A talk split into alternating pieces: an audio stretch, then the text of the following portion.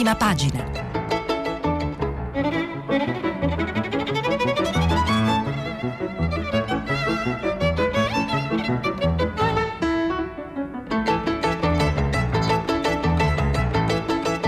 Questa settimana i giornali sono letti e commentati da Sofia Ventura, editorialista del settimanale L'Espresso. Per intervenire telefonate al numero verde 800 050 333. Sms e WhatsApp anche vocali al numero 335 56 34 296. Buongiorno, Buongiorno, venerdì eh, 7 maggio. Eh, cominciamo subito con eh, il nostro sguardo eh, alle prime pagine. E il tema eh, dominante oggi è sempre quello dei eh, vaccini, dopo l'input che è provenuto dal presidente americano Joe Biden di appunto sospendere la validità dei, dei brevetti, insomma sospendere per un periodo periodo eh, i brevetti diritti eh, e oggi eh, vediamo appunto l'attenzione eh, di tutti i giornali non solo su questa questione ma anche sulle reazioni eh, da parte europea, in particolare Angela, eh, Angela Merkel. e infatti eh, vediamo che i principali quotidiani mettono l'accento proprio su, sulle divisioni. la Repubblica, vaccini, Merkel divide l'Unione Europea. Sulla libera liberalizzazione dei brevetti, Draghi e Macron sono con Biden. Netto dissenso della cancelliera. Da oggi i leader ne discuteranno al vertice di Porto. L'ira di Big Pharma persi in un giorno 20 miliardi.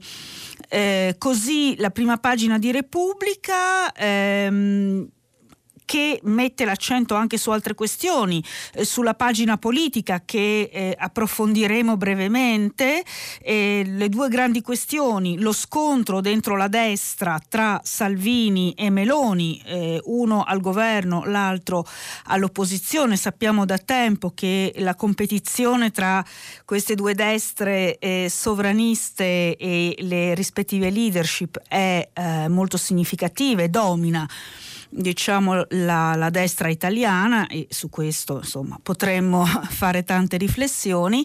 E, e, ehm, e l'altra, eh, l'altra, notizia eh, sempre politica, sempre sulla prima pagina di Repubblica riguarda la vicenda dei 5 Stelle, ne abbiamo già parlato, il sortilegio 5 Stelle che imprigiona l'avvocato del popolo, faremo un breve approfondimento anche su questo, ma molto interessante, cioè molto interessante, molto, molto preoccupante invece è la notizia che abbiamo ricevuto ieri, che quindi oggi eh, è sulle prime pagine dei giornali, o almeno di alcuni, che eh, appunto vi è stata una, una, sparatoria ancora nel Mediterraneo, Libia, la, guarda, la guardia costiera spara, ferito pescatore italiano. Quindi la guardia costiera libica ha sparato su un peschereccio italiano e eh, vedremo. E, e, e ehm, questa notizia è accostata un'altra, sotto, sempre da Repubblica, sotto il titolo Battaglie navali, perché una cosa diciamo abbastanza sorprendente invece è accaduta ehm, nella Manica. Parigi e Londra, nella Manica la disfida dei crostacei. Eh, una tensione, diciamo, una tensione eh, di tipo proprio anche militare sulla manica tra eh, Gran Bretagna e Francia, una cosa alla quale non siamo molto abituati, ma un po' una delle, eh, delle tante conseguenze della, della Brexit e eh, leggeremo, approfondiremo per capire meglio di che cosa si tratta. Anche la stampa, Europa spaccata sui brevetti, speranza, eh, fiale made in Italy. Merkel e Big Pharma frenano, Kyriakides, nessuno blocchi l'export. Quindi anche la stampa, mm, sulla stampa eh, viene riportato in prima pagina anche il sondaggio di Alessandra Ghisleri e, mm, e anche qui non, non, abbiamo mai parlato di numeri in questa settimana, eh, cercheremo invece di dedicare eh, qualche istante a questo sondaggio che riguarda sia la forza relativa dei partiti sia invece mh, ancora più significativo eh, il, il, consenso per il governo e eh, il primo ministro, anzi il presidente del Consiglio eh, Draghi. Eh, pare appunto vi sia una piccola crescita nella fiducia. Anche il fatto quotidiano sui brevetti, brevetti Biden mette nei guai l'Unione Europea e Draghi, tra parentesi, e eh, sotto dice l'Europa balbetta, decide il WTO, i colossi minacciano altri tagli, il Premier fa il vago, eh, speranze di Maio, ora passiamo ai fatti, quindi diciamo sempre un po' una, una narrazione mh, mm, poco simpatetica diciamo nei confronti del presidente del nuovo presidente del Consiglio. Eh, vaccini bene comune Unione Europea divisa il, eh, il, messaggero e dal messaggero leggeremo poi un intervento dell'internazionalista mh, Vittorio Emanuele Parsi proprio su questo.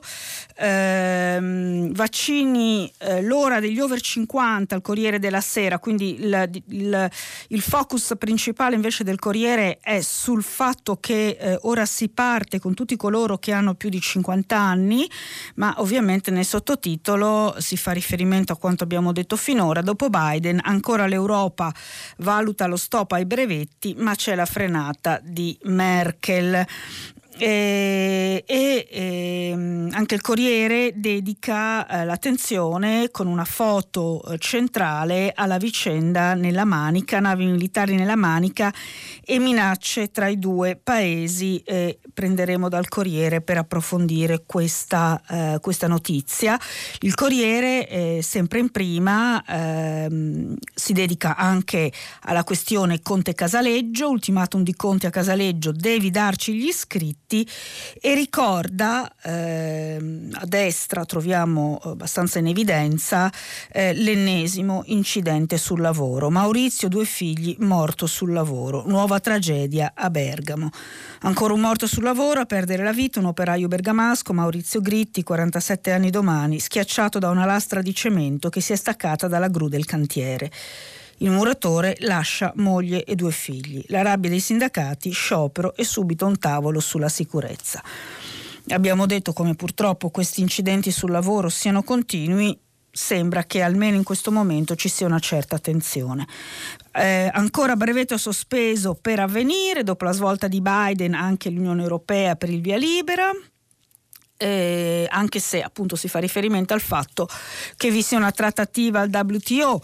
Ehm, il foglio, il foglio ehm, appunto che eh, è difficile come prima pagina da, da, descrivere, però al centro ha proprio la questione dei brevetti eh, con una serie di interventi. Ehm, diciamo più problematici e problematizzanti, diciamo così.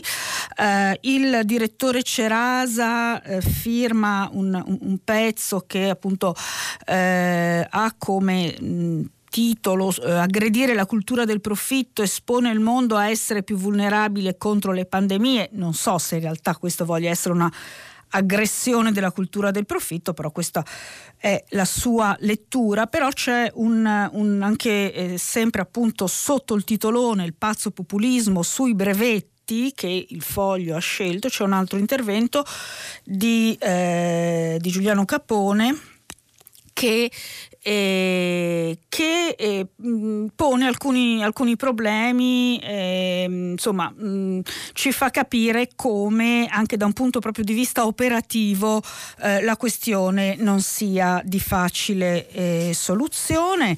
Ehm, questa vicenda è al centro anche della foto centrale del manifesto, eh, il manifesto che eh, appunto eh, mette una foto eh, di Angela Merkel e eh, Xi Jinping, una foto del 2017, ehm, e titola sopra la foto Il muro di Berlino-Pechino. La proposta di Biden per la moratoria sui brevetti dei vaccini fa proseliti. Il via libera dei vertici del WTO e dell'OMS, d'accordo anche India e Sudafrica, ma incontra anche ostacoli. Il no della Cina L'Europa divisa, von der Leyen, discutiamone, Merkel si oppone, Draghi attende. Questa diciamo è la, l'estrema sintesi fatta dal manifesto che eh, mette in prima pagina però anche gli spari sui tre pescherecci italiani, prenderemo dopo l'approfondimento proprio dal, eh, dal manifesto. E di questo parla anche il giornale che decide proprio di dedicare a questo, insomma, questo drammatico incidente eh, nel Mediterraneo eh, il titolo di prima Ci sparano addosso, guerra nel Mediterraneo. La marina libica apre il fuoco su tre pescherecci italiani che avevano sconfinato e ferisce il capitano. Bufera su Di Maio, mm, virgolette, ci vuole il morto eh, non so chi abbia eh, posto la, eh, la, domanda. E mh, mm, il giornale anche ehm, ospita in prima pagina eh, la notizia di un nuovo attimi- attivismo diciamo, di, di, Matteo Salvini ehm, che eh, sembra volere presentare un referendum sulla giustizia e appunto si, si, legge, si legge quest'oggi che eh, insomma, starebbe cercando un accordo in questo con i radicali. Salvini lancia Draghi al colle da un lato, referendum sulla giustizia, quindi eh, insomma Salvini mh, da un lato ehm, insomma, si fa promotore di quest'idea che in realtà non è, non è nuova, di Draghi alla, eh, alla, presidenza, anche se da un po' di tempo eh, è emersa invece eh, la convinzione che forse sia bene che stia fino alla fine della legislatura a Palazzo Chigi e poi appunto questa cosa del referendum sulla giustizia che è legato ovviamente anche alla, eh, ai fatti recenti dei quali abbiamo parlato in questi giorni. Di giustizia parla libero che appunto pone pone la questione giustizia. Nel titolo di prima pagina, giustizia l'88% non ne può più, gli italiani non si fidano dei magistrati, qui riporta un, eh, un sondaggio, il sondaggio per i cittadini ormai le toghe non sono più credibili, il 77% chiede una riforma, i giudici fingono di non vedere, Mattarella tace, no? sempre questa accusa che viene fatta a Mattarella, che però ha fatto rispetto anche agli avvenimenti di questi giorni una scelta diversa da quella che invece vorrebbero eh, insomma, diciamo sia esponenti che media più del centrodestra. E intanto la Lega raccoglie firme per un referendum. Vediamo giusto al volo eh, questo eh, eh, questo sondaggio che è commentato da un articolo che parte dalla prima de, di Pietro Senaldi e, mh, mm, il sondaggio eh, che è di analisi politica, quindi la fonte analisi eh, politica e uh, la domanda che viene posta, i giudici dovrebbero essere controllati da un organo indipendente non composto da altri magistrati loro colleghi come avviene ora e su questa affermazione, cioè i giudici dovrebbero essere controllati da un organo indipendente, sono molto d'accordo, secondo questo sondaggio il 44% e abbastanza il 33% per un totale del 77%. Quindi insomma qui la tesi è che c'è un'opinione pubblica diciamo che richiede un, eh, un controllo maggiore eh, sul funzionamento del sistema giudiziario e eh, un 88% eh, inoltre che è o molto o abbastanza d'accordo sull'idea che il sistema della giustizia abbia bisogno di una riforma profonda, quindi Insomma, il tema giustizia è sempre comunque centrale, ehm, fa parte anche, diciamo, ovviamente delle preoccupazioni di un altro quotidiano, il dubbio che in prima pagina tratta la questione della, delle difficoltà del funzionamento della macchina della giustizia, tanto più in tempo di pandemia. Io avvocato, il Covid e i miei clienti perdono i loro diritti, così la pandemia sta mettendo in ginocchio la professione forense. La testimonianza di uno dei tanti professionisti colpiti dal virus e costretti a rinunciare al lavoro per giorni e giorni.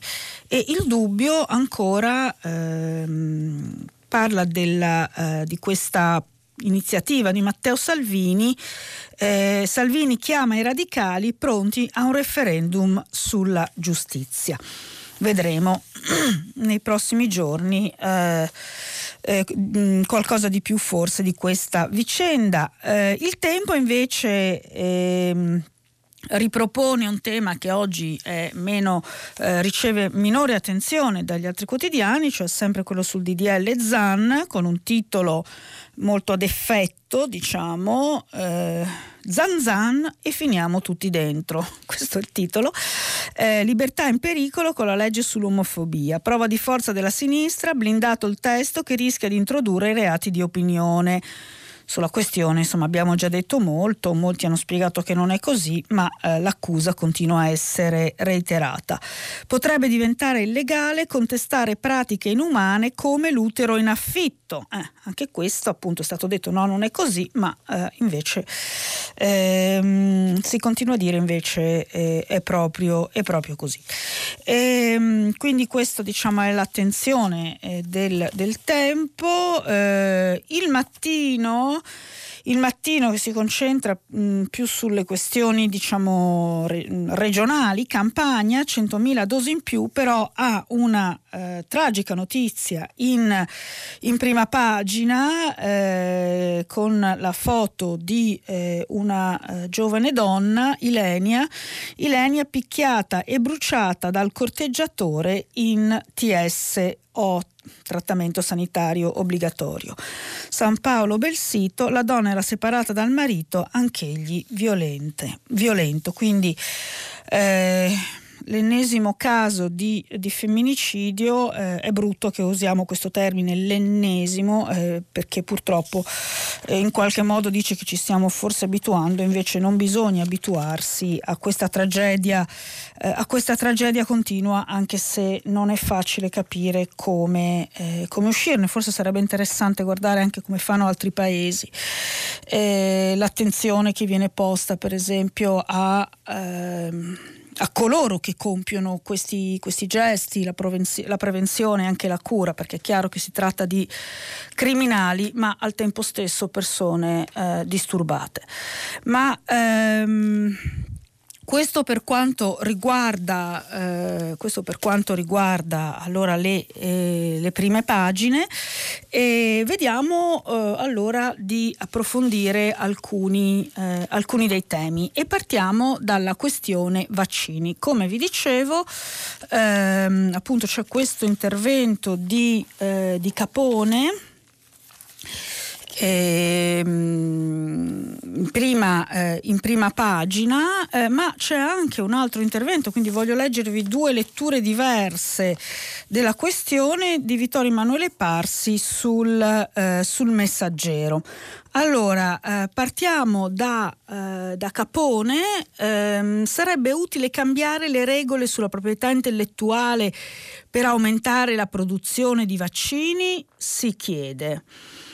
Ehm, no, è stata qualche giorno fa la risposta data da Bill Gates in un'intervista a Sky, prima della decisione dell'amministrazione Biden di appoggiare la sospensione dei brevetti sui vaccini richiesta in sede WTO da numerosi paesi in via di sviluppo, capeggiati da India e Sudafrica. Gates, che attraverso la sua fondazione da decenni e anche in questa pandemia ha investito più di molti governi per garantire l'accesso ai vaccini nei paesi poveri, sostiene che ci sono eh, che ci sono solo poche fabbriche nel mondo in grado di produrre vaccini e che bisogna garantire che tutto sia prodotto in sicurezza da chi ne ha le competenze. Trasferire la produzione in un paese povero è molto complicato, soprattutto per vaccini nuovi la qualità potrebbe non essere buona. Chi fa affidamento sulla sospensione dei brevetti per far aumentare la produzione globale di vaccini rimarrà probabilmente deluso.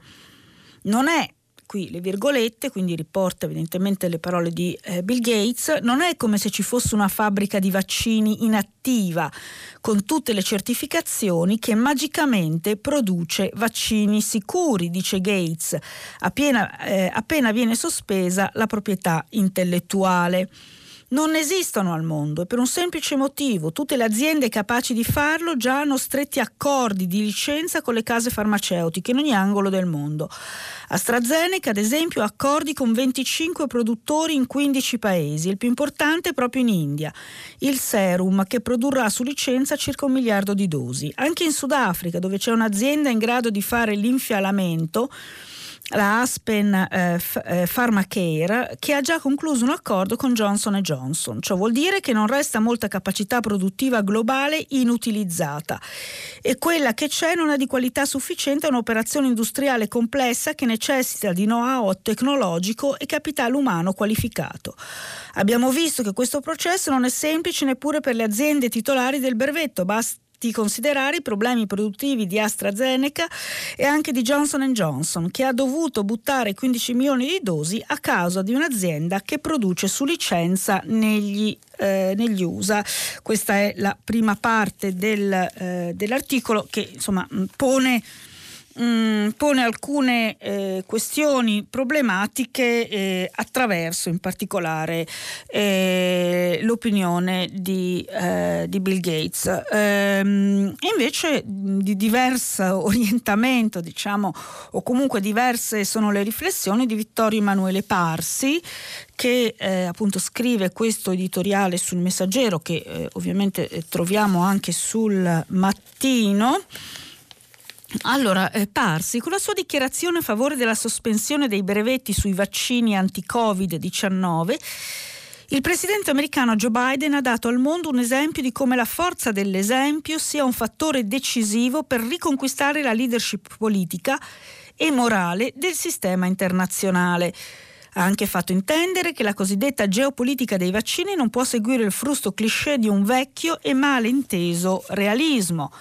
Vince invece chi è capace di uscire da una logica somma zero in cui gli stati usano i vaccini come se fossero armi. Ha infine incastonato un altro elemento nella sua visione della società americana, una visione apertamente progressista che non ha timore di affrontare il drastico riequilibrio dei rapporti tra politica e affari, dove la prima spetta l'onere di, incarica- di indicare gli obiettivi e fissare i limiti, assumere cioè la responsabilità garantire il campo e le regole in cui il gioco della competizione economica si svolge.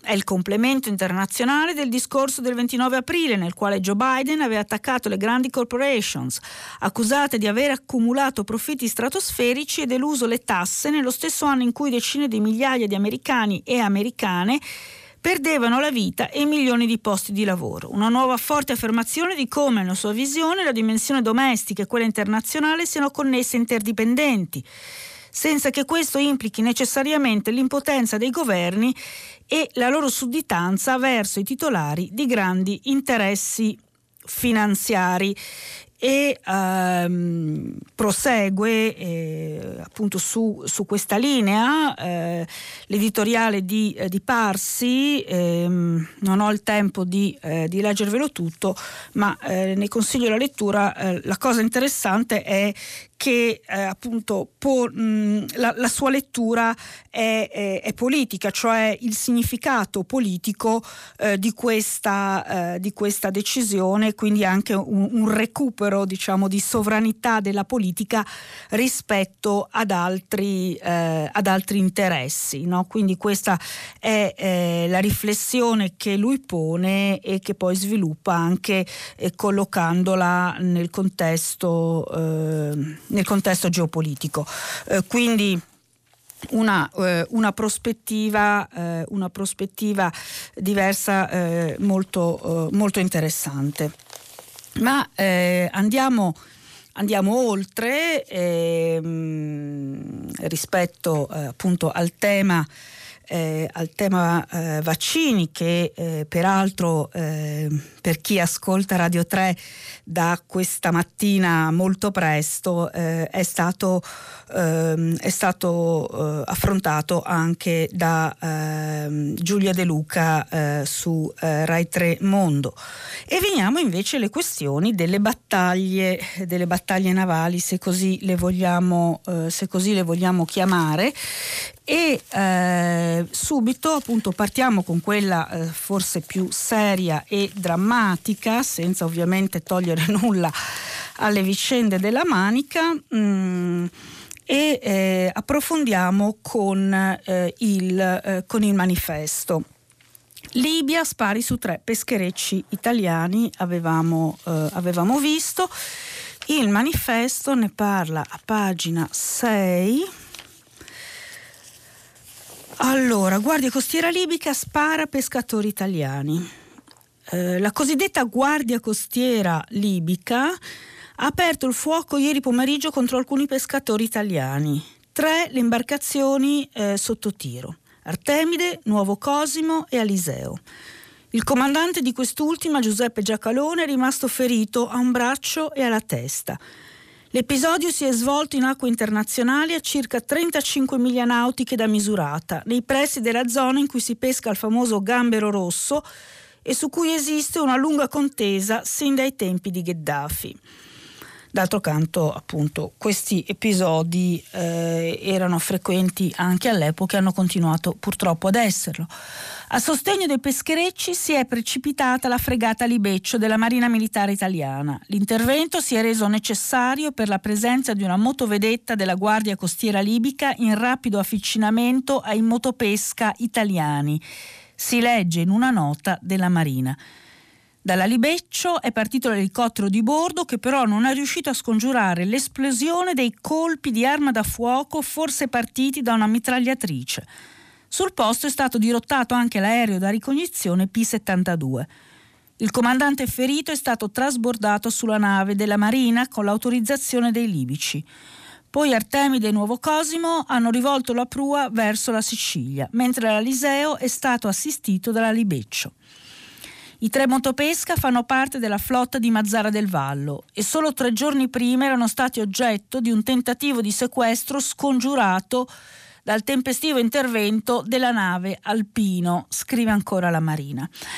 Ehm, poi eh, prosegue l'articolo con altre indicazioni più specifiche eh, e fa anche riferimento, l'articolo è piuttosto lungo, ma alle, alle reazioni su gravi episodi sono piovute le dichiarazioni politiche di rito. Tutti i partiti hanno condannato l'attacco. Il governo riferisca in Parlamento, ha detto Giorgia Meloni. La Lega chiede da tempo un intervento diplomatico per garantire sicurezza e lavoro dei nostri pescatori hanno dichiarato i deputati del Carroccio Lorenzo Viviani e Paolo Formentini. Inconcepibile quel che è accaduto oggi. Solidarietà al comandante del peschereccio italiano, non ci si potrà accontentare di scuse o vaghe spiegazioni, ha twittato il segretario PD Enrico Letta. Ehm, e poi ancora Forza Italia, la beffa è che si tratta, ecco, mm, Forza Italia, Enrico Aimi, senatore capogruppo, ha, ehm, ha reagito dicendo che la beffa è che si tratta molto probabilmente di un'imbarcazione di quelle concesse dal governo italiano per contrastare l'immigrazione clandestina. E, ehm, quindi insomma è chiaro che eh, vabbè, le dichiarazioni di rito vi sono sempre. Eh, però eh, il, il, il, problema rimane sempre lì in tutta la sua eh, gravità e certo una riflessione sui rapporti con la Libia e sull'affidabilità anche di quest'ultimo governo di unità nazionale che è subentrato ai due eh, precedenti nei quali era divisa appunto la Libia, beh, eh, qualche, qualche interrogativo eh, bisogna porselo eh, sull'affidabilità eh, e sulla serietà, anche se certo la questione è, eh, è intricata. E poi c'è eh, l'altra questione invece sempre di queste battaglie navali, come titolava mi sembra Repubblica, e mh, mm, prendiamo oh, qui il, la notizia la, e l'approfondimento lo prendiamo dal Corriere della Sera.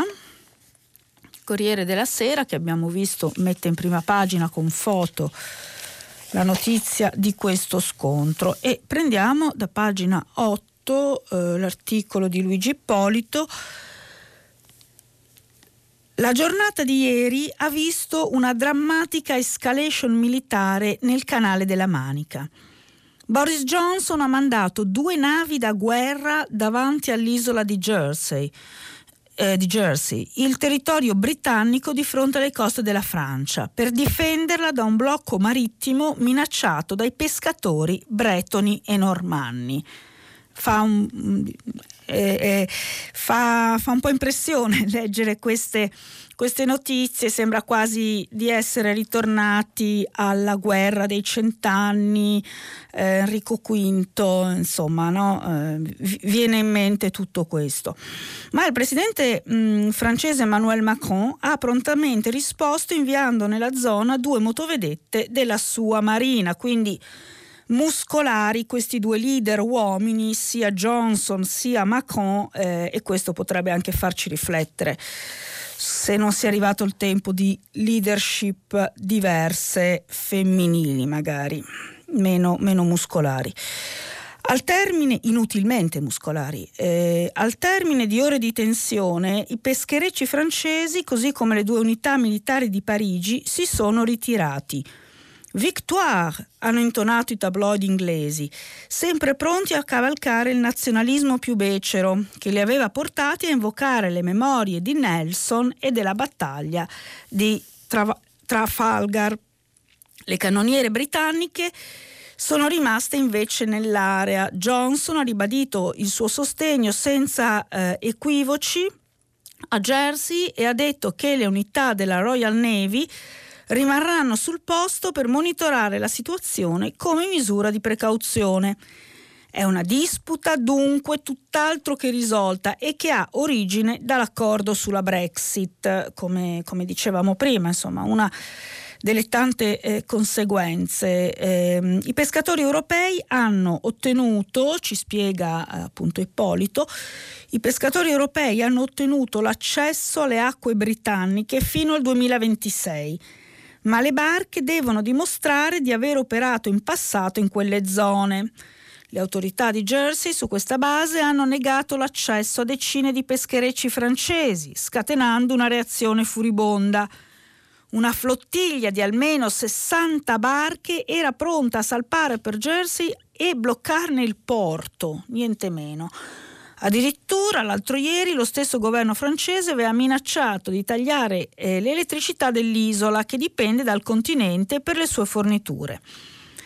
Persino i nazisti avevano lasciato la luce accesa, hanno comanda- commentato a Londra, insomma un commento un po' diciamo, sopra le righe per usare un eufemismo, riferendosi all'occupazione tedesca durante la guerra. A questo punto Johnson non ha perso l'occasione per incassare un dividendo politico, anche in vista dell'importante tornata di elezioni amministrative che si svolgeva proprio ieri in Gran Bretagna.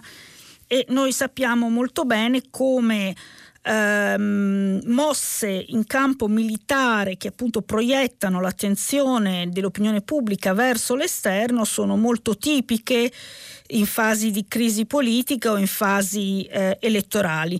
Tant'è che qui eh, appunto Ippolito fa questo parallelo, forse un po' tirato, però il, il punto è questo, è una mini crisi delle, Fol- delle Falklands, dice. Anche in quell'occasione Margaret Thatcher usò una spedizione bellica per risollevare le sorti del suo governo. Anche se poi Ippolito ci ricorda che la pesca rappresenta meno dell'1% dell'economia britannica, però ha assunto una valenza simbolica nel quadro della, ehm, della Brexit. Eh, anche perché appunto oh, continua la pesca vitale per le comunità costiere della Normandia e della Bretagna e l'anno prossimo il presidente francese Emmanuel Macron si gioca la rielezione. Quindi diciamo eh, politica e eh, pesca e eh, tensioni militari, tutto, eh, tutto insieme. Mm, una storia eh, forse strana, ma, eh, ma non troppo. Ehm, apriamo invece ora brevemente pagina, eh, la pagina politica. abbiamo già parlato della questione dei, scusate, dei 5 Stelle. Eh, e ehm, vediamo cosa ci spiega oggi una attenta cronista eh, politica come Annalisa eh, Cuzzocrea su, eh, su Repubblica. Vediamo alcuni passaggi del, eh, del suo eh, articolo eh, che tra l'altro se non sbaglio era già uscito ieri online e del quale si è parlato perché riporta posizioni del, dell'ex presidente del Consiglio Conte. Allora, il titolo dell'articolo, pagina 8 di Repubblica, Conte si prende il Movimento 5 Stelle, virgolette, il movimento va avanti con o senza Casaleggio. L'ex premier interviene sulla disputa con Rousseau dopo la sentenza della Corte d'Appello di Cagliari. La legge lo obbliga a darci i dati degli iscritti. Non vanno da nessuna parte, dice Giuseppe Conte. Lo ha detto nella riunione in cui mercoledì sera ha affrontato la questione dell'offensiva di Davide Casaleggio e i suoi soci. Collegati con lui, con i ministri 5 Stelle, i capigruppo, il vicecapigruppo e il reggente Vito Crimi. Lo ha ripetuto a Repubblica il mattino dopo e ha spiegato. Casaleggio per legge è obbligato a consegnare i dati degli iscritti al movimento, che ne è l'unico e legittimo titolare. Su questo c'è poco da scherzare perché questi vincoli di legge sono assistiti da solide tutele civili e penali. Ricordiamo appunto, Conte è un avvocato. Scusate. Gli iscritti del Movimento 5 Stelle non appartengono a Rousseau, ma all'associazione Movimento 5 Stelle e ai suoi legittimi rappresentanti il problema è che qui non è più, mi sembra di capire che non è così chiaro di chi siano i legittimi rappresentanti. Il giochino per cui Davide Casaleggio non riconosce nessuno come tale, avallato da un ricorso respinto alla Corte d'Appello di Cagliari, non gli consente di appropriarsene. Adesso, per dire, non potrebbe continuare a mandare loro mail e suggerire iniziative politiche non concordandole con il movimento. E invece è quello che fa. Abbiamo predisposto tutto per partire, siamo pronti, rivela Conte, che ha quindi già stilato il nuovo statuto e la nuova carta dei valori del Movimento 5 Stelle. Ricordiamo che Conte, anche se non ha in realtà un ruolo formale all'interno del movimento, però si è assunto e gli è stato attribuito in realtà leader, da, da, da, dai maggiorenti del partito questo ruolo in qualche modo di riformatore. Ehm, in una situazione però di, di, di, di assenza diciamo, di ruoli formali, ma soltanto un ruolo informale. Questo impasse sta solo rallentando il processo costituente, sono sempre le sue parole, ma certo non lo bloccherà. Verrà presto superata con o senza il consenso di Casaleggio, perché se Rousseau non vorrà procedere in questa direzione chiederemo l'intervento del garante della privacy e ricorreremo a tutti gli strumenti per contrastare eventuali abusi. E eh, tra l'altro termina l'articolo eh, Annalisa Cuzzocrea ricordando una possibilità mh, mm, che eh, potrebbe eh, concretizzarsi alla fine di questa, consentitemi, soap opera, eh, forse remota ma non più di tanto, cioè il fatto che questo porti in realtà a una scissione con il mantenimento del eh, del logo e della, della, del nome 5 Stelle a coloro che sono eh, usciti recentemente, ai fuoriusciti o ai cacciati recenti eh, del, eh, del, movimento. Ricordiamo tra questi eh, eh, il famoso Di Battista. Ehm, infatti conclude così l'articolo. Ehm, vediamo appunto il, il vi riassumo, l'articolo appunto conclude con la possibilità che eh, i gruppi parlamentari Movimento 5 Stelle possano eh, addirittura cambiare nome, eh, così che sarebbero gli eletti eh, grillini fuoriusciti a mantenere eh, il, eh, il, logo e il nome. e questo lascerebbe, dice Cuzzocrea, delle praterie a Casaleggio. gli consentirebbero di fare proseliti dentro e fuori il Parlamento, trattandoli da abusivi, appropriandosi di una storia, di un percorso percorso che loro, almeno una parte di loro, non intende abbandonare. Quindi la possibilità anche di una scissione e del fatto che il nome Movimento 5 Stelle potrebbe in realtà rimanere a coloro che sono appunto fuoriusciti e quindi al gruppo eh, Casaleggio di Battista, eccetera. Quindi la situazione è estremamente complicata per un partito che eh, rimane eh, comunque importante anche se perde sempre più consensi e questo lo eh, vediamo appunto nell'altro pezzettino della nostra pagina politica.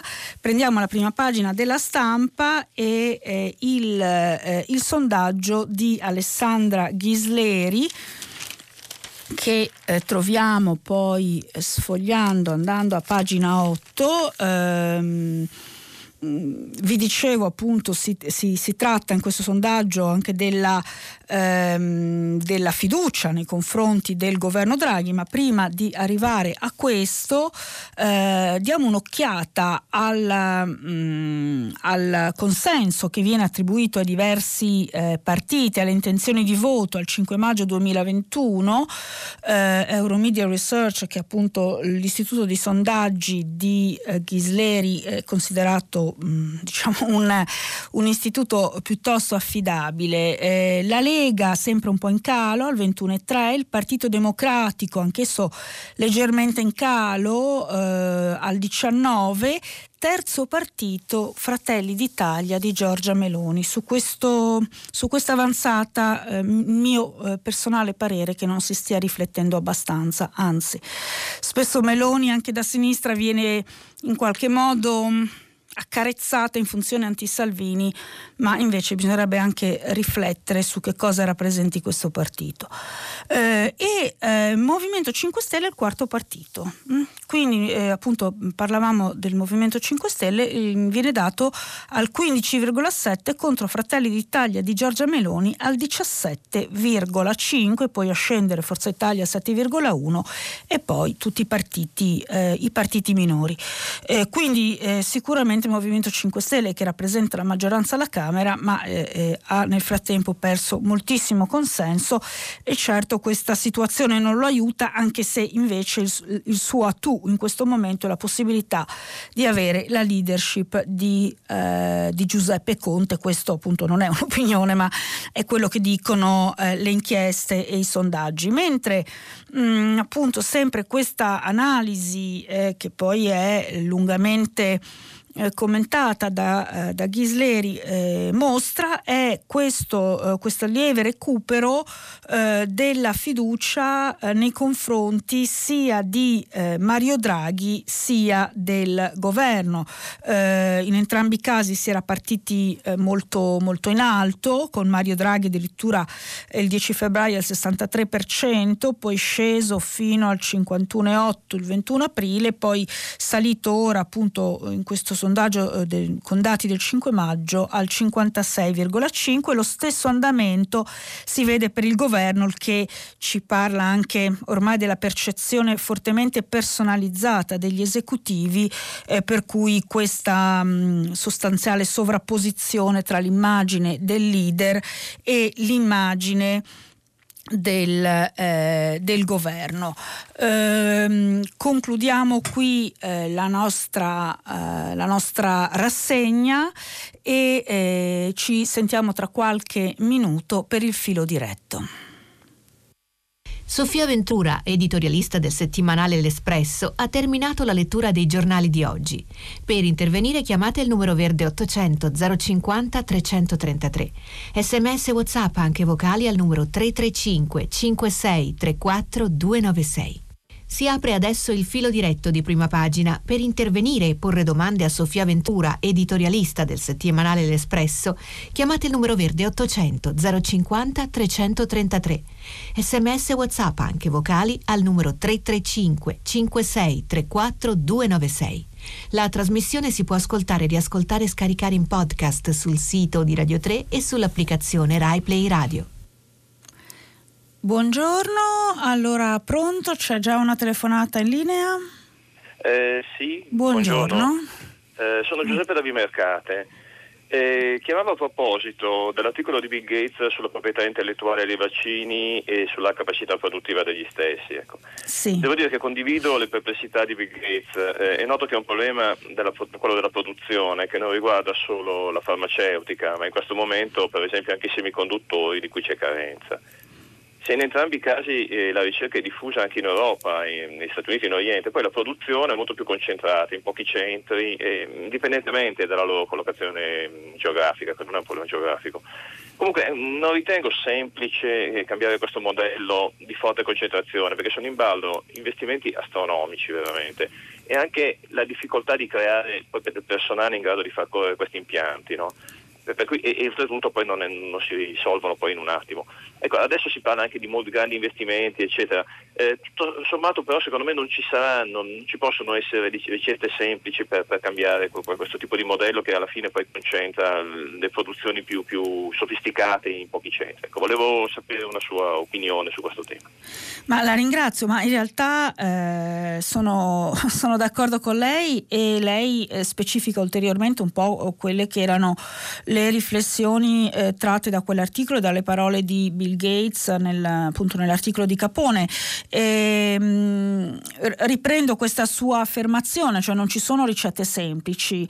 Eh, esiste questa situazione alla quale lei fa riferimento di una forte concentrazione appunto della, della produzione nel, nell'ambito dei vaccini ma non soltanto, eh, forse questa pandemia può anche essere l'occasione per riflettere su eh, una uh, riorganizzazione uh, di questo non lo so, non so quanto sia possibile, quanto sia eh, conveniente o costosa, eh, però ecco, eh, visto che le, le, le, grandi crisi sono finestre di opportunità, eh, questo potrebbe essere anche eh, una, eh, l'occasione per, per, riflettere su questo, anche se poi sono anche tanti altri fattori, i fattori in gioco. Però riprendo la sua frase, le ricette non sono semplici, quindi ehm, era molto interessante l'articolo di Parsi perché vedeva la valenza politica di questa decisione, eh, però non bisogna perdere di vista anche invece tutta la dimensione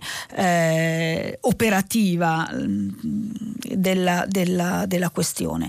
Eh, la ringrazio. Prima di passare alla prossima, alla prossima mh, mm, telefonata volevo riprendere i primi due messaggi, vengo un po' sgridata da due, hanno, da due ascoltatori maschi che hanno un po' ragione, no?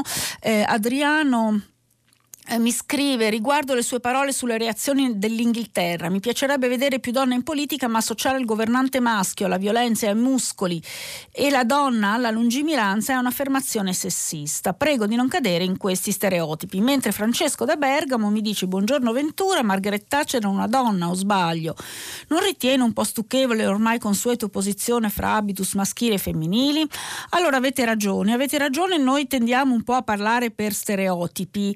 Eh, e attribuire certi comportamenti più agli uomini o più alle donne. E anche il parlare degli stereotipi talvolta ci, mh, lo facciamo attraverso gli stereotipi. Però è anche vero che ci sono alcune tendenze come quella della leadership mh, da maschio alfa eh beh, che effettivamente hanno un riscontro eh, empirico eh, anche se eh, appunto non tutti i leader hanno l'attitudine da maschio alfa ehm, quello di Thatcher non era un'attitudine da maschio alfa, era più un'attitudine diciamo eh, di una donna che eh, si faceva spazio in un mondo di, eh, di uomini ehm, e mh, mm, in questo senso mh, mm, anche una leadership molto ragionata e poco istintiva, quella del maschio alfa anche una leadership molto, eh, molto istintiva. Eh, però è vero che per esempio mm, appunto anche la letteratura sulla leadership ci dice che non è più questo il modello dominante e ci sono modelli come quello che è stato per esempio di eh, Barack Obama eh, che mettono in campo delle attitudini che tipicamente affidavamo, eh, attribuivamo alle donne, invece possiamo trovare anche negli uomini. Quindi avete ragione, però insomma il discorso come sempre è molto complicato. Andiamo alla prossima telefonata. Pronto? Pronto? Buongiorno.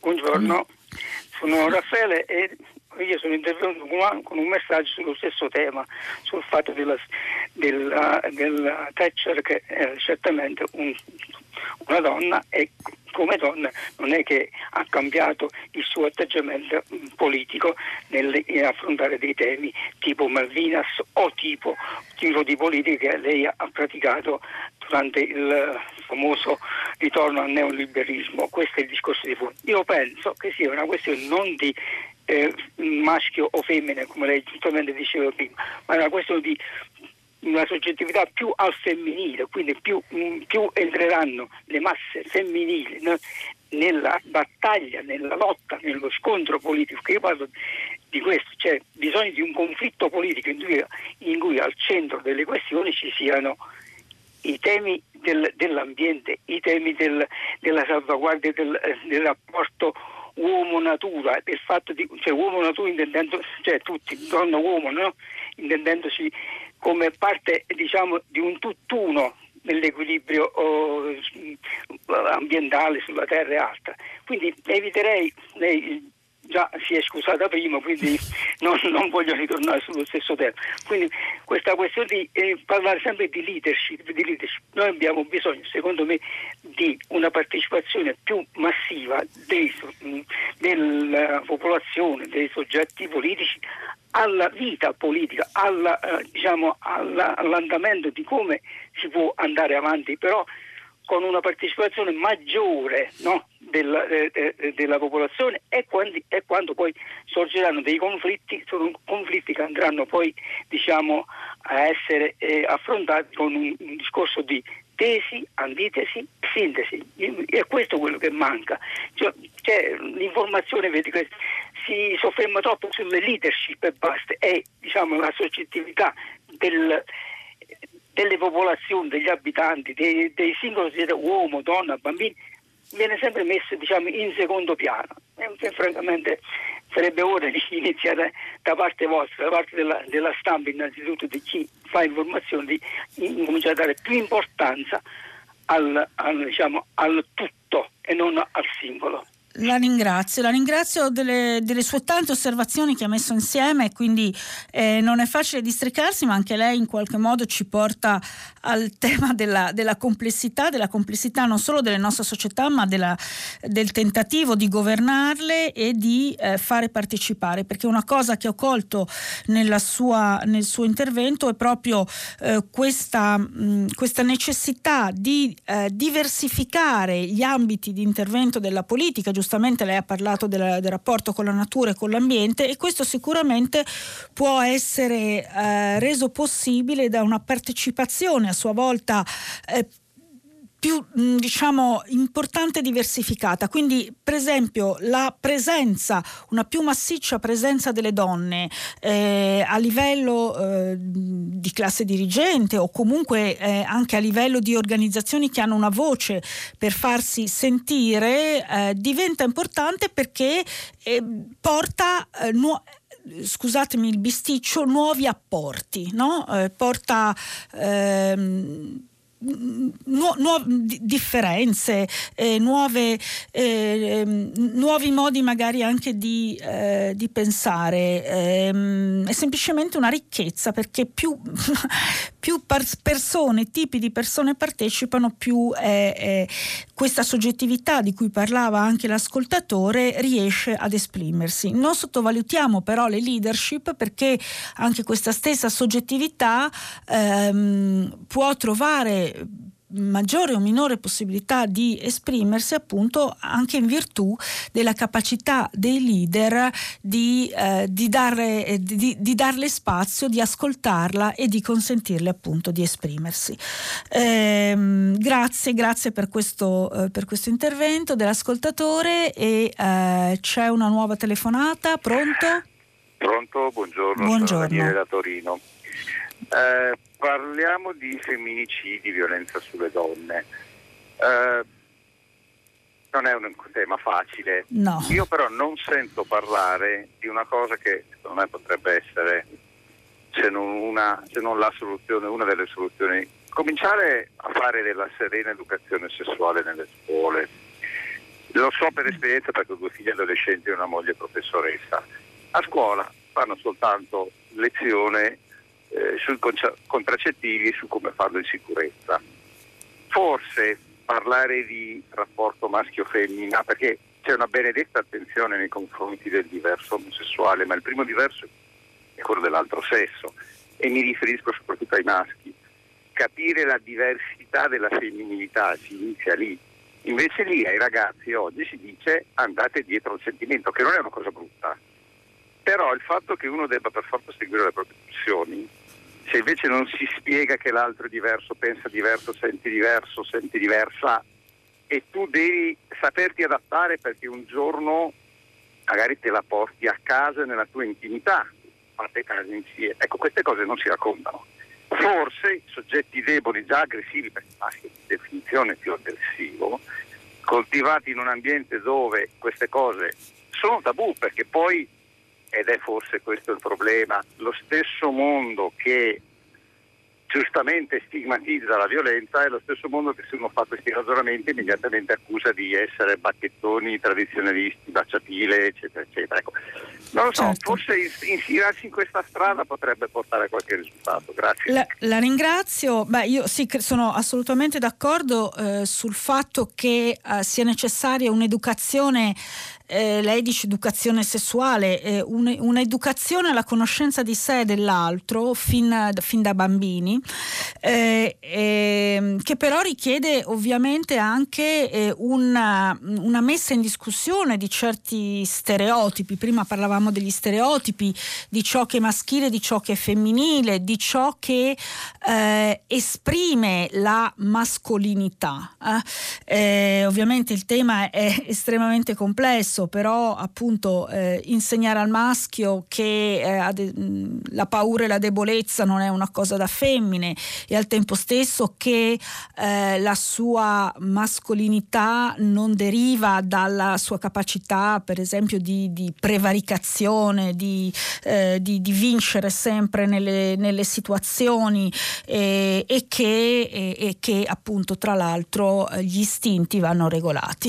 Istinti, no, come diceva eh, le pulsioni, il, l'ascoltatore, eh, le pulsioni vanno, eh, vanno, regolate, noi siamo animali ma siamo animali civilizzati e quindi eh, è proprio questo che deve eh, questa, questo cotè della civilizzazione deve essere assolutamente eh, potenziato, quindi sono assolutamente d'accordo sul fatto che l'educazione dei bambini, che però richiede, eh, richiede un'educazione anche degli adulti che educano eh, proprio perché comunque ancora gli adulti, la, le, le, generazioni dei ancora 40, 50, 60 anni si portano dietro eh, una visione forse del rapporto tra i sessi, almeno in alcune parti della società un, mm, che non è, eh, che non è diciamo sano eh, e, che, eh, e, che, non riesce quindi a fare da eh, a respingere eh, in, in, maniera eh, efficace certi,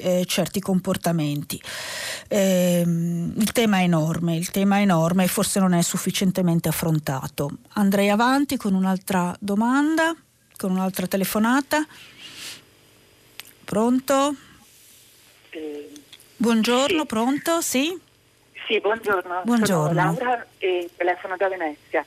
Io mm. sono una guida turistica e ieri sono stata al telefono un po' con un'agenzia di viaggi spagnola che stava programmando il viaggio per dei clienti per fine maggio e l'agenzia mi diceva che mh, mm, le informazioni relative al viaggio eh, eh, prevedevano una eh, quarantena oltre ai certificati di vaccinazione, test, eccetera. Per cui eh, sono andata nel sito del Ministero, eh, ho simulato il viaggio dalla Spagna all'Italia e la normativa effettivamente eh, prevedeva la quarantena di 5 giorni nonostante il possesso del certificato eh, di vaccinazione, test molecolare, eccetera. Allora ho chiamato il numero utile del Ministero, il, l'1500, e la persona che mi ha risposto mi ha dato delle risposte così vaghe, con eh, il tempo sempre verbale al condizionale e praticamente ho scoperto che il Green Pass per ora è un annuncio. Dovrebbe essere valido dal 15 maggio, ma la persona che mi ha risposto al telefono dal Ministero mi ha detto che non è ancora stato ufficializzato. E quindi cioè, Cosa sono questi annunci? C'era anche ieri sera alla, alla, alla televisione, al telegiornale. La, eh. no, non è stato ufficializzato. E come possiamo noi operare? Non si possono programmare i viaggi all'ultimo momento, c'è bisogno di certezza. C'è, ci sarà o non ci sarà questo Green Pass dal 16 maggio? Grazie l'ascolto. La, la, ringrazio perché è molto importante quello che innanzitutto lei ci ha raccontato. Eh, sulle risposte vaghe in questi ambiti è capitato anche a me. Eh, purtroppo eh, spesso eh, gli stessi operatori ehm, non hanno le, le notizie, ehm, non, non, non, conoscono chiaramente eh, le regole e forse perché non, non sono chiare a monte. Questo che lei ci dice ovviamente eh, preoccupante perché immaginiamo cosa voglia dire una quarantena di cinque giorni per un turista che arriva qua in Italia, eh, toglie il senso in qualche modo alla, alla vacanza. Eh, il Green Pass eh, dovrebbe partire dal 16 maggio e lei ci dice che in realtà eh, ehm, no, non è chiaro se sarà un, eh, un, un vero e proprio pass eh, o invece sarà condizionato da forme limitative come quella della quarantena. Quindi io non lo so, eh, ma eh, mm, mi faccio portavoce anche del suo appello, eh, date delle eh, indicazioni chiare eh, perché eh, appunto il, il, turismo è uno dei settori sicuramente che è stato più danneggiato, al tempo stesso più importante per l'economia italiana e quindi su questo non si può sicuramente scherzare. La ringrazio quindi del suo intervento eh, e passerei un'altra telefonata. Buongiorno. È caduta la telefonata e allora intanto eh, vediamo se ci sono degli sms, però vedete, voi non lo sapete, ma il computer ovviamente va in blocco e quindi io devo rimettere la password. Ehm, questo mondo disumano, ci dice Aldo da Roma, una società occidentale capitalista dove il denaro detta la legge in un momento dove c'è una pandemia mondiale, quindi una tragedia. Non si liberizzano i vaccini e si crea il solito disumano squilibrio economico, popolo di serie A e di serie B, si specula sulla morte.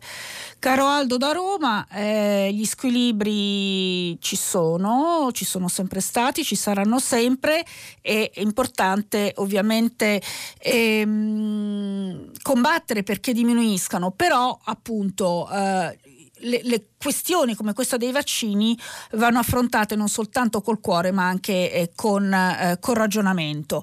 Eh, una telefonata, pronto? Buongiorno. Eh, buongiorno. Buongiorno.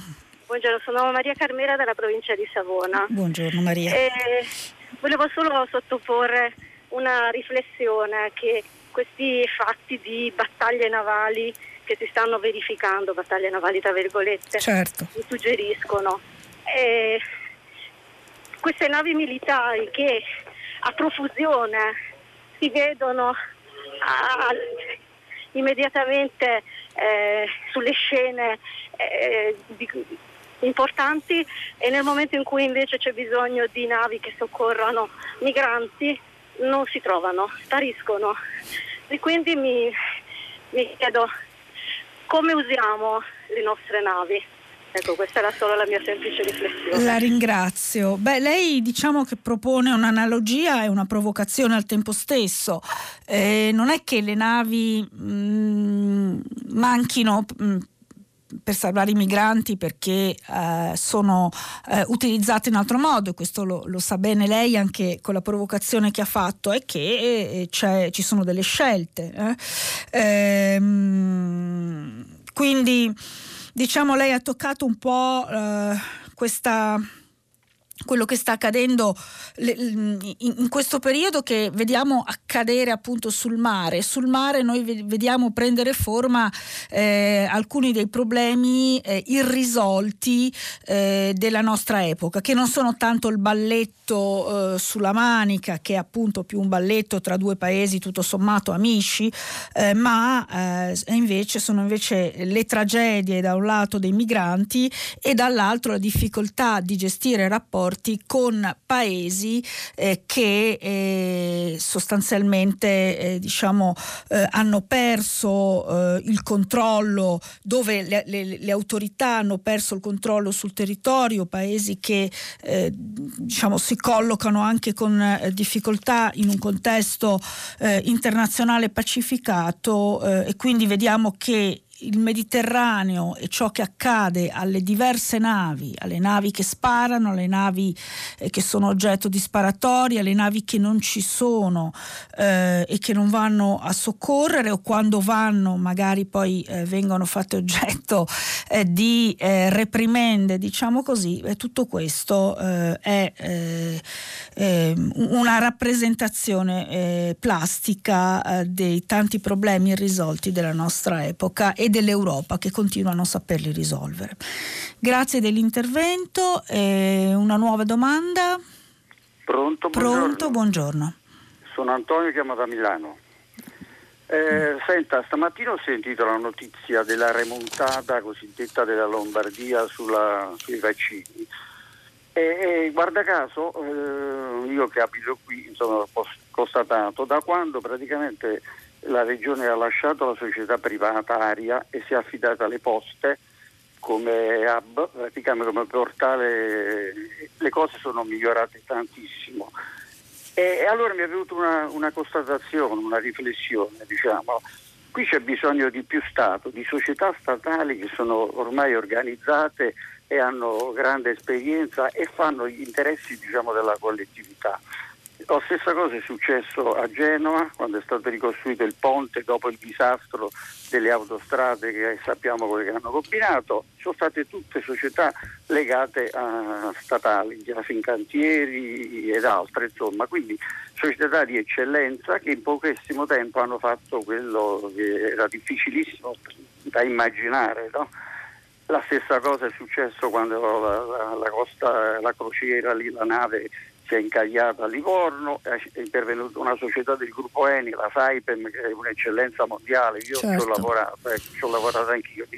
E, e quindi voglio dire, eh, ci deve essere più Stato. Già questo, questo, concetto si sta diffondendo tra la sinistra ma anche tra la destra, eh, perché io vedo che um, anche i fratelli d'Italia sono, sono su questo um, onda qui. Quindi approfittiamo ora di questo governo Draghi per, per eh, rimarcare di più questo fatto. Noi dobbiamo cancellare tutti gli errori che sono stati fatti durante, purtroppo mi dispiace doverlo dire, durante le privatizzazioni, che forse avevano uno scopo, però eh, hanno lasciato, diciamo, hanno eh, disperso, ah, eh, ancora ne dico un'altra, quando c'era il, c'era, avevamo una società di vaccini, la Sclavo, che fu rilevata da Mattei perché stava per fallire e, diventò un'eccellenza mondiale che faceva vaccini certo. per tutti e poi è stata rivenduta, privatizzata e ora siamo senza società che produce vaccini oppure dobbiamo andare allora provo, provo a riflettere ah, su certo assolutamente molto, è stato molto chiaro e la ringrazio. Ehm, lei, diciamo prima parlavamo, parlavamo della Thatcher no? e effettivamente la regione Lombardia è un esempio dell'accoglienza di eh, una certa eh, visione dello Stato eh, che si appoggia eh, proprio anche per produrre eh, i propri servizi eh, al, al, privato. Questa è stata una delle caratteristiche diciamo, della eh, nuova destra eh, e dei, dei, principi economici anche di conduzione dell'attività dello Stato della nuova destra degli anni Ottanta, Thatcher Reagan, ma Thatcher in particolare, quella dell'esternalizzazione. Ehm, devo dire che, se mi consentite, da liberale ehm, mi, ha sempre eh, lasciato qualche perplessità perché credo che comunque uno Stato che non sia uno Stato invadente ma che sia eh, capace eh, comunque di, ehm, di, di, esercitare il proprio ruolo eh, deve essere anche eh, capace di, eh, di, fornire servizi minimi. E qui no, mh, mm, non è quindi tanto questione di destra e sinistra, pens- la, pensiamo alla destra storica in Italia. Era la destra storica che sosteneva l'importanza delle ferrovie, eh, delle ferrovie pubbliche, perché ovviamente eh, un servizio come quello ferroviario può essere talvolta in alcuni eh, eh, contesti in perdita, ma il servizio pubblico va garantito. Se non, se non sbaglio fu invece eh, la sinistra storica andò in, in direzione diversa. quindi non è questione di destra e sinistra, e non, è questione anche di interpretare il rapporto ovviamente tra Stato, economia e società e anche in una visione liberale si può eh, riconoscere l'importanza del ruolo dello Stato eh, per garantire eh, certi beni pubblici. E che quando questi beni pubblici come quello della salute pubblica vengono eh, lasciati a eh, logiche come quella del, eh, del profitto, beh, qualche, qualche, problema può cadere, anche se al tempo stesso ovviamente eh, logiche come quelle del rapporto costi, eh, costi-benefici, efficienza, efficacia, eccetera, devono informare ovviamente anche le aziende pubbliche, però questo può accadere con le eccellenze, per esempio, che l'ascoltatore, che l'ascoltatore l'ascoltatore ricordava. E quindi il caso Lombardia in questa vicenda della pandemia è un piccolo laboratorio ed è quindi anche interessante da osservare. Forse c'è un prima e forse c'è un dopo, non lo sappiamo, staremo a vedere. Eh, grazie all'ascoltatore. Andrei a un'altra domanda. Pronto? Pronto, buongiorno. Buongiorno. Eh, dottoressa, buongiorno, sono Maurizio da Biella.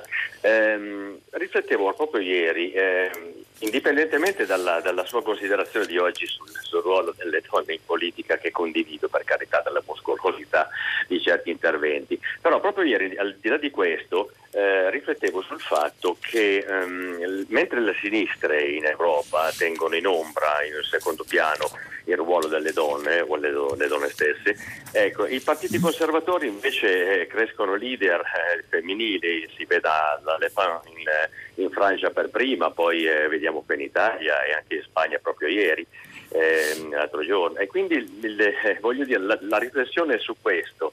Ehm, laddove le donne vengono, vengono, tenute in un secondo piano, abbiamo come contraltare situazioni da parte dei partiti conservatori che invece eh, vedono le donne avanzare fortemente e, e, e, portarsi, e portarsi alla leadership dei paesi.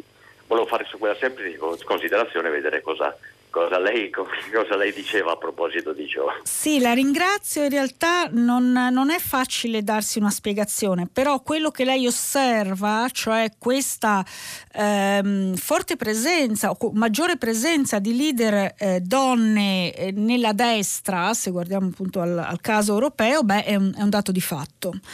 Eh, in generale dobbiamo anche distinguere il caso italiano dagli altri paesi, eh, appunto oltre le Alpi, perché il caso italiano è veramente quello di una società arcaica, ancora fortemente macista e maschilista, che limita moltissimo eh, il, ruolo, eh, il, ruolo, delle donne, perché ancora esistono degli stereotipi. Ad esempio, pensate a quante analiste politiche esistono. No? Io non ho letto molti nomi femminili di analiste politiche vere e proprie sui giornali giornali perché l'analisi politica rimane spesso dominio dei maschi, chiudo la parentesi, però questo è, eh, è un esempio. Eh, però è vero appunto che noi osserviamo questo, questo, dato, Giorgia Meloni, Marine Le Pen, abbiamo visto appunto questa nuova eh, stella nascente del Partito Popolare nella comunità autonoma di Madrid. Ehm, Angela Merkel, che però ovviamente non la collochiamo a destra, è, è una leader centrista, però eh, le, eh, l'AFP, cioè appunto il partito di estrema destra in Germania, ha avuto un avvicendarsi di leadership femminili. Eh, perché ciò accade? Eh, non lo so, non ho risposta, non lo so perché eh, la sinistra in Europa è in crisi in generale, sulla, in crisi appunto nella sua capacità di proporre nuove, nuove chiavi di lettura della, della, società contemporanea ed effettivamente mostra anche una difficoltà a proporre, forse potremmo dire, leadership nuove, di, di tipo nuovo e quindi anche femminili. Eh, concludo soltanto ricordando come una ricerca fatta alcuni anni fa eh, dalla professoressa Francescato eh, della Sapienza eh, rivelasse come eh, ci fosse un atteggiamento diverso tra le parlamentari di sinistra rispetto a quelle del centro, centrodestra, eh, dove appunto le parlamentari di sinistra avevano un'attitudine piuttosto timida, cioè mh, sempre orientata a fare un passo indietro e a assumere un ruolo più dietro le quinte e mai a mettersi in primo piano per assumersi il ruolo di leadership. Perché ciò accada eh, non lo so, ma sicuramente potrebbe essere eh, un tema di riflessione importante. E, ehm, mh, grazie, grazie per, eh, per, le, eh, per, la domanda e passerei a, nuova, a una nuova telefonata. Buongiorno, sono Alessandro Treviso. Buongiorno. E io sono tra l'altro presidente di Altromercato e mi ricollego un po' al tema della libertà del rapporto tra, tra, tra diritti e mercato che abbiamo toccato sul tema dei vaccini questa mattina. Sì. Perché domani la giornata, sarà la giornata mondiale del commercio solidale, che è appunto una giornata che ogni anno celebra in tutto il mondo il fair trade e tutta l'attività dei volontari delle appunto, persone che nel mondo si occupano di commercio equo a sostegno delle piccole comunità dei produttori dei paesi soprattutto appunto, più in difficoltà. Ecco, volevo segnalare che anche in quest'anno di pandemia noi registriamo una maggiore sensibilità, anche sempre crescente, proprio dei consumatori rispetto alle scelte di consumo. E quindi anche in questa fase così, così difficile per tutto il mercato al dettaglio, per i negozi, anche per il mancato potere d'acquisto insomma, di tante famiglie, però abbiamo registrato una crescita forte proprio dei consumi nelle botteghe del mondo, sia di prodotti alimentari sia di prodotti non alimentari ed è un, segnale che abbiamo interpretato con diciamo, un grande incoraggiamento perché effettivamente i consumatori stanno dimostrando che proprio in questa fase vogliono riorientare i propri diciamo, acquisti su appunto, prodotti che diano delle garanzie. E questo insomma era così, una, una, segnalazione perché per noi appunto una, domani sarà una giornata di celebrazione, così una, una situazione, in un contesto difficile però di un segnale positivo.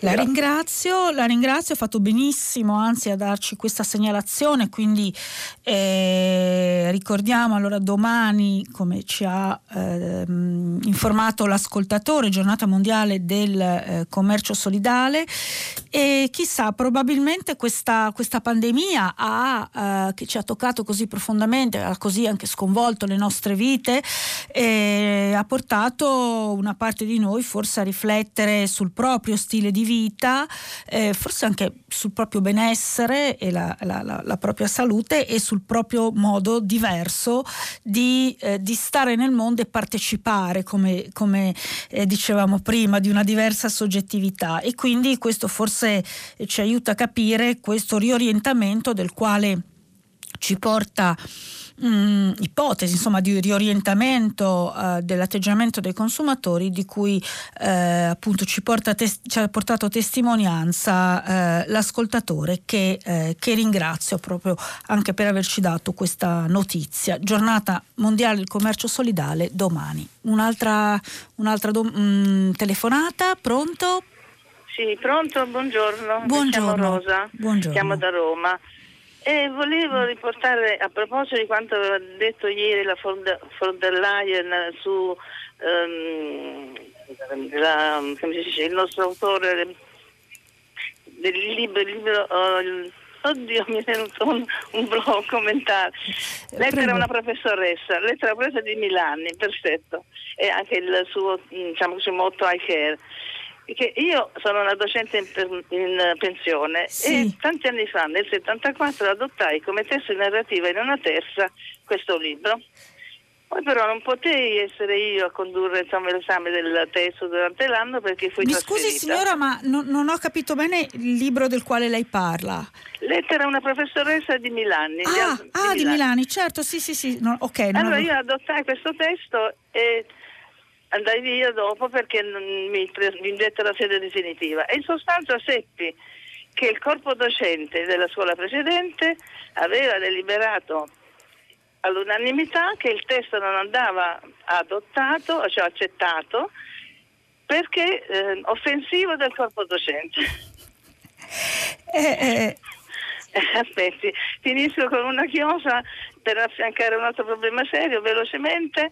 Cioè, ho sentito poche notizie sulla Colombia e guardi, in realtà le situazioni, la situazione è tragicissima. Mia figlia lavora lì e mi ha telefonato per dirmi che oggi arrivano tutti i campesinos dalle varie fincas, cioè le fattorie, lasciando i campi per affiancare i, cittadini insomma, in questa lotta. Eh, e lei purtroppo insieme a tanti altri italiani eh, è lì e anche se partecipa, nonostante la mia volontà di, diciamo così, trattenerla a queste iniziative perché sta certo. proprio per un progetto no. di riconversione dei questo... territori coltivati coltivati in la, cocaina in territori coltivabili in cacao. Lei ha ragione, lei ha ragione eh, io effettivamente non ho, trovato, non ho, trovato, notizie, forse magari questo fine settimana che ancora passerò con, eh, con voi cercherò di vedere se qualcosa, eh, se qualcosa si può leggere, magari anzi da, da internazionale vi, eh, vi, prometto che prenderò qualcosa domani ehm, perché effettivamente eh, quello che sta accadendo in Colombia è eh, drammatico, anzi è tragico, ma eh, noi siamo presi da a, t- troppe le, le, le, nostre, le, nostre, faccende e eh, non poniamo attenzione. E per quanto riguarda appunto eh, lettera a una professoressa, eh, lei signora evidentemente professoressa era eh, troppo, troppo avanti in quel momento e aveva cercato un po' di e, ehm, e quindi co- concludo, concludo così, ma torneremo sulla questione della Colombia. La ringrazio e chiudiamo qui il nostro eh, filo diretto. Eh, dopo il giornale eh, segue il giornale radio, Vittorio Giacopini, eh, pagina 3 e poi eh, primo movimento e alle 10 tutta la città ne parla che riprenderà eh, qualcuno dei temi che sono stati affrontati questa mattina. A domani.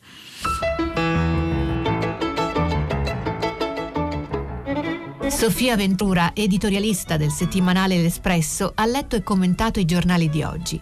Prima pagina un programma a cura di Cristiana Castellotti, in redazione Maria Chiara Beranec, Natascia Cerqueti, Manuel De Lucia, Cettina Flaccavento, Giulia Nucci. Posta elettronica, prima pagina chiocciolarai.it. La trasmissione si può ascoltare, riascoltare e scaricare in podcast sul sito di Radio 3 e sull'applicazione Rai Play Radio.